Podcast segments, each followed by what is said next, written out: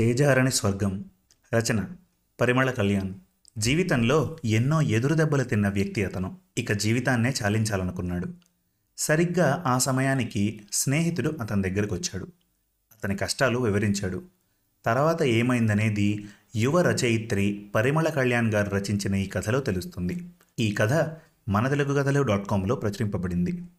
మీకు చదివి వినిపిస్తున్నది మనోజ్. ఇక కథలోకి వెళ్దాం. ఛీ వెదవదీయచం. డబ్బు ఉన్నంత వరకు రారాజులా బతికాను. చేతి నిండా పనివాళ్ళు ఇంటి నిండా నౌకర్లు. అందరికీ నా మాటే వేదం. కానీ ఇప్పుడు చేతిలో చిల్లి గవ్వ కూడా లేదు. అందుకే నా మాట వినేవాడు కూడా లేడు. లోకం పోకడ మారిపోయింది. నీతిగా నిజాయితీగా ఉండేవాడు ఒక్కడు కూడా లేడు. ఛీ అని మరోసారి నా అసహనాన్ని వ్యక్తం చేశాను. లోకాన్ని సమాజాన్ని నిందించాను. కానీ నా తప్పిదాన్ని మాత్రం ఒప్పుకోవటానికి నాకు ఆహం అడ్డొచ్చింది. ఇక బతకడం అనవసరం అనుకొని నిద్రమాత్రలు సిద్ధంగా పెట్టుకున్నాను. అది కాకపోతే మరొకటి అనుకొని ఓ పెద్ద తాడు కూడా దగ్గర పెట్టుకున్నాను. ఏ క్షణంలోనైనా చనిపోదాం అని బాగా అనిపిస్తే ఫ్యాన్కి తాడు కట్టి నా మెడకు బిగించుకోవాలని నిశ్చయం చేసుకున్నాను.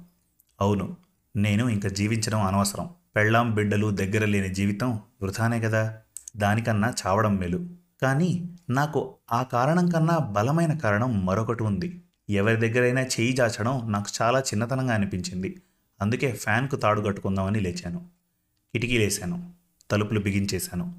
తాడు పైకి వేసి మూడేస్తుండగా ఎవరో దబదబా తలుపు కొడుతున్న శబ్దం. హ్యా ప్రశాంతంగా చావనైనా చావనివ్వరు. అయినా ఈ టైంలో ఎవరో అనుకుంటూ తాడు పక్కన పడేసి వెళ్ళి తలుపు తీశాను. గుమ్మంలో నా స్నేహితుడు రాజారావు. వాణ్ణి చూడగానే ఎందుకో కంగారుగా ఉన్నట్టు అనిపించాడు లోపలికి రా రాజు. ఏంటి ఈ టైంలో ఇలా? అంటూ అతన్ని లోపలికి పిలిచాను. పరుగు పరుగున వచ్చాడేమో ఆయాసపడుతున్నాడు. శీతాకాలంలో కూడా చెమటలు కక్కుతున్నాడు. విషయం సీరియస్ అని అర్థం చేసుకున్నాను. లోపల కుర్చీలో కూర్చోబెట్టి మంచినీళ్ళ గ్లాస్ అందించాను. గడగడా తాగేశాడు. నెమ్మదిగా అడిగాను. ఏమైందిరా అని. అంతే గొల్లుమన్నాడు. ఏం చెప్పమంటావురా? ఈ వయసులో ఇంతకన్నా కష్టం ఏముంటుందిరా? అన్నాడు. అసలు ఏం జరిగిందో చెప్పు అన్నాను. కాస్త అసహనం కూడిన గొంతుతో. చెప్పడం మొదలుపెట్టాడు. నీకు తెలుసు కదా నా కొడుకు విహార్ ఈ మధ్యనే అమెరికాలో ఉద్యోగం సంపాదించాడు. ఏదో చెప్పేంతలో వాడు అమెరికాలో సెటిల్ అయితే నీ కష్టాలన్నీ తీరిపోతాయని అప్పులన్నీ తీర్చేయచ్చని అనుకున్నావు కదరా అన్నాను. అవునరా అది వట్టి కలే. అది జరిగే పని కాదని తెలిసిపోయింది. విహార్ చదువు కోసం అమెరికా వెళ్ళడం కోసం ఎడ్యుకేషనల్ లోన్ పెట్టాను కదా. ఇంటిని తాకట్టు పెట్టి. ఇప్పుడు వాడు అమెరికా పోయి నీ లోన్తో నాకేం సంబంధం లేదు నువ్వే కట్టుకో. నాకు నీ ఆస్తి వద్దు నీ అప్పులు వద్దు అనేసాడరా బ్యాంక్ వాళ్ళు వచ్చి లోన్ కట్టమని లేదంటే ఇల్లు ఖాళీ చేయమని జప్తు చేస్తామని గట్టిగా వార్నింగ్ ఇచ్చెళ్ళారు పదహైదు లక్షల అప్పు. ఎక్కడి నుంచి తీర్చాలి? పదహైదు ఏళ్ళు కష్టపడి పైసా పైసా కూడబెట్టి చెమటోడ్చి కట్టుకున్న ఇల్లురా అది. అది అమ్మేస్తే నేను నా భార్య రోడ్డున పడతాం. నాకు పెన్షన్ కూడా రాదు. ఈ వయసులో నేను నా భార్య ఎలా రా బతికేది? అంటూ బోరును ఏడ్చాడు. అదేంట్రా రాజు? నీ కొడుకు అలా అనడం ఏంటి? వాడికి తెలియదా ఈ విషయం? నువ్వు ఎంత కష్టపడి పెంచావు? ఎంత కష్టపడి సంపాదించావు అన్నది? వాడు అలా చేతులు ఎత్తేస్తే ఎలా రా మరి? అన్నాను కాస్త ఆవేశంగా. అదేరా నా బాధ? ఎందుకలా అన్నాడు? నా పెంపకంలోనే ఏదో లోపం ఉందేమోరా? నా గతి ఇంతే అనుకుంటా. అది నీతో చెప్పుకుందామని ఇలా వచ్చానురా అన్నాడు. పోనీలేరా ఆలోచిద్దాం ఇంకేదైనా మార్గం ఉందేమో అంటూ ఉండగానే కళ్ళు పెద్దవి చేసి గది మధ్యలో పడేసిన తాడువంక నా వంక మార్చి మార్చి చూశాడు. స్నేహితుడు కదా కనిపెట్టేశాడు అనుకున్నా ఏంట్రా విస్సు ఇదంతా? నువ్వేనా ఇలా? ఏమైందిరా? అన్నాడు బాధగా. ఏం చెప్పమంటావురా? అంతా నా చేతులారా నేనే చేసుకున్నా. ఆస్తి ఇల్లు పొలం అన్నీ తాకట్టు పెట్టి వద్దన్న వినకుండా వ్యాపారంలో దిగాను. జమున చెప్తూనే ఉంది. మనకి ఈ వ్యాపారాలు వద్దండి. వింటే కదా ఒక్కసారి కాదు రెండుసార్లు కాదు. ఎన్ని నష్టాలు వచ్చినా నిలబడ్డాను. ఆస్తంతా పోయినా భార్య నా కొడుకుని తీసుకొని వెళ్ళిపోయినా బాధపడ్డాను కానీ ఇంత దిగజారిపోలేదు. కానీ ఇది నమ్మక ద్రోహం. భరించరాని నేరం. నా వాళ్ళు అనుకున్న వాళ్ళే నన్ను మోసం చేశారా? నా వ్యాపారంలో వాళ్ళని నమ్మి భాగస్వాములను చేశాను. లాభాలన్నీ వాళ్ళు తీసుకొని నష్టాలకు మాత్రం నన్నే బాధ్యుని చేశారు. నన్ను నిట్ట నిలువున అన్యాయం చేసేశారా? కంపెనీలో నా వాటా కూడా లాగేసుకున్నారు. నా అన్నవాడు ఎవడు లేడు ఇప్పుడు నాకు. అప్పులు తప్ప ఇంకేం మిగల్లేదు. ఇంకెందుకురా ఈ జన్మ? వృధానే కదా. చెప్పక తప్పలేదు నా గురించి. ఏంట్రా మనకి కష్టాలు? అప్పుల బాధలు? అందుకే అంటారు అందనే దానికి. అయినా మనం మాత్రం ఆకాశానికి నిచ్చెనేస్తూనే ఉంటాం. అది అందక జారి కిందపడి దెబ్బలు తగిలించుకుంటూ ఉంటాం. అయినా సరే పడి లేస్తూ ఉంటాం. ఇది మనుషులకు అలవాటైపోయింది. ఈ అప్పులు తీరేదెప్పుడో అనుకుంటూ తల పట్టుకుని కూర్చున్నాడు రాజారావు. మళ్ళీ ఏదో గుర్తొచ్చిన వాడిలా అయినా దీనికోసం ప్రాణత్యాగం చేయాల్సిన అవసరం ఏముందిరా?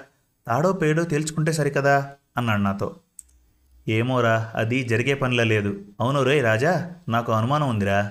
మీ విహార్ పేరు మీదనే కదా లోన్ తీసుకుంది. అందులోనూ వాడు విదేశాల్లో ఉద్యోగం కూడా సంపాదించాడు. అలాంటప్పుడు వాడు లోన్ కట్టడానికి ఎందుకురా ఒప్పుకోలేదు? అయినా బ్యాంక్ వాళ్ళు వాడినే పట్టుకుంటారు కానీ నీ ఇంటిని ఎందుకు జప్తు చేస్తారా? నా సందేహాన్ని వెలిబుచ్చాను. అది అది అంటూ వాడు తడబడుతూ ఉండడం చూసి నిజం చెప్పరా ఏంటి సంగతి? అని అడిగాను గట్టిగా. నా స్నేహితుడే కదా అన్న భావనతో. నీ గురించేరా? నువ్వు మెడికల్ షాప్లో నిద్రమాత్రలు తీసుకోవడం మా పనివాడు సత్తి చూశాడట. నాకొచ్చి చెప్పాడు. ఆ విషయం నాకొచ్చి చెప్పాడు. నువ్వు ఏ అఘాయిత్యం చేసుకుంటావో అని భయపడి పరుగున ఇలా నీ దగ్గరికి వచ్చాను విషయం తెలియగానే. నీకోసమే వచ్చానంటే నువ్వు ఎలా ఫీల్ అవుతావో అని నా ఇబ్బందిని చెప్పుకుంటే కాస్త కుదురు పడతావని అలా చెప్పాను. నిజానికి విహార్ లోన్ కట్టడం ఎప్పుడూ మానలేదు. అది వాడికే ఇబ్బంది అవుతుంది కూడా. ఓరిని నా కోసం ఇంత అబద్ధం చెప్పావా? నీ కొడుకు మీద నిందలు వేసావు కదరా పాపం అన్నాను నేను. పాపం ఏమీ లేదురా వాడే ఈ సలహా ఇచ్చాడు. విస్సు మామయ్యని ఎలా ఓదార్చాలో నాకు అర్థం కావట్లేదురా అని నేను వాడిని అడిగితే అరే విస్సు నీకు ఇంకొక విషయం చెప్పాలి. జమున కలిసింది మొన్న అంటూ నా అభిప్రాయం తెలుసుకోవడం కోసం అన్నట్టు ఆపాడు తన మాటల్ని. జమున ఆ పేరు వినంగానే గతంలోకి అసంకల్పితంగా వెళ్ళిపోయాను. కాలేజీ రోజుల్లో ప్రేమించి ఇష్టపడి వెంటపడి మరీ తన్ని ఒప్పించి పెళ్ళి చేసుకున్నాను. కొన్నాళ్ళు మా సంసారం బాగానే సాగింది. మా ప్రేమకి ప్రతిరూపంగా మాకు ఒక బాబు పుట్టాడు. విమల్ అని పేరు పెట్టుకున్నాం. వాడి ఆటపాటల్లోనే కొన్నాళ్ళు గడిచిపోయింది. అప్పటికి ఊర్లో ఉన్న ఫ్యాక్టరీలోనే పనిచేస్తూ ఉన్నాను. ఫ్యాక్టరీలో యాజమాన్యానికి వర్కర్ యూనియన్లకి ఏదో తగదా. ఫ్యాక్టరీ మూసేసే వరకు వెళ్ళింది ఆ గొడవ. చివరికి చాలామంది ఉద్యోగాలు కూడా పోగొట్టుకున్నారు. నా ఉద్యోగానికి భరోసా ఉంది. అయినా కూడా ఇక అక్కడ నేను పని చేయలేక మానేశాను. అప్పుడే నా బుర్రలో వ్యాపారం చేయాలనే ఆలోచన తట్టింది. జమున వద్దంది.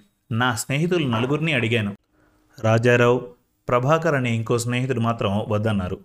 మరో ఇద్దరు మాత్రం వ్యాపారం చేయాలని ఆశగా నాతో వ్యాపారం చేయటానికి సుముఖంగా ఉన్నట్టు అనిపించింది. ఇక ఆలోచించకుండా ముగ్గురం కలిసి ఇంకో ఇద్దరిని కలుపుకొని వ్యాపారం ప్రారంభించాం. కొన్నాళ్ళు బాగానే నడిచింది. కొన్ని నష్టాలు ఆ పైన కొన్ని లాభాలను చవిచూశాం. వ్యాపారం మత్తు బాగా తలకెక్కింది నాకు. అంతే ఆ ధ్యాసలో పడి ఇంటిని దూరం చేసుకున్నాను నేను. తన పిల్లవాడితో సమయం గడపటం లేదని వ్యాపారంలో బాగా మునిగిపోయానని బాధపడింది జమున. నన్ను ఆపలేక తను వెళ్ళిపోయింది. పదిహేడేళ్ళు తను నన్ను విడిచి వెళ్ళిపోయి. కొన్నాళ్ళు బాధపడినా వ్యాపారంలో పడి వాళ్ళ గురించి మర్చిపోయాను నేను. కానీ ఇప్పుడు ఇన్నేళ్ళకి మళ్ళీ తన గురించి తెలిసింది. ఆలోచిస్తూ ఉండిపోయాను. ఒరే విసు ఏంట్రా? ఆలోచన తన గురించేనా? అంటూ కదిపాడు రాజా. మళ్ళీ తనే. నీ కొడుకు విమల్ కూడా మావాడితో పాటే అదే కంపెనీలో ఉద్యోగంలో చేరాడట. నీ గురించి తెలిసి చాలా బాధపడింది జమున. నిన్ను వదిలి వెళ్ళి తప్పు చేశానేమో అని ఏడ్చింది. తనని ఓదార్చి మా ఇంటికి తీసుకొని వచ్చాను ఇప్పుడు నీకు తన తోడు అవసరం. నువ్వు రమ్మంటే ఇంటికి వస్తుంది నీ సమస్య గురించి కూడా ఆలోచిద్దాం. ఏమంటావు? అసలు విషయం చెప్పాడు రాజా. ఏంటి? జమున మీ ఇంట్లో ఉందా? ఆతృతగా అడిగాను. అవునరా మాతోనే ఉంది. వెంటనే మరో ఆలోచన లేకుండా తనని కలవాలని తనతో ఒరే రాజా నేను చేసిన తప్పు నాకు తెలిసొచ్చిందిరా. ఇప్పుడే తనని కలిసి క్షమాపణ చెప్పాలి. తనని నా కొడుకుని అలా మధ్యలో వదిలేసినందుకు. నా కంపెనీ సంగతి తర్వాత చూద్దాం. ముందు జమునని కలవలి పదరా అంటూ తొందర పెట్టాను. ఇప్పటికైనా కళ్ళు తెరుచుకున్నాను అన్న భావనతో సమాప్తం. మరిన్ని మంచి తెలుగు కథల కోసం మన తెలుగు కథలు డాట్ కామ్ విజిట్ చేయండి. Thank you.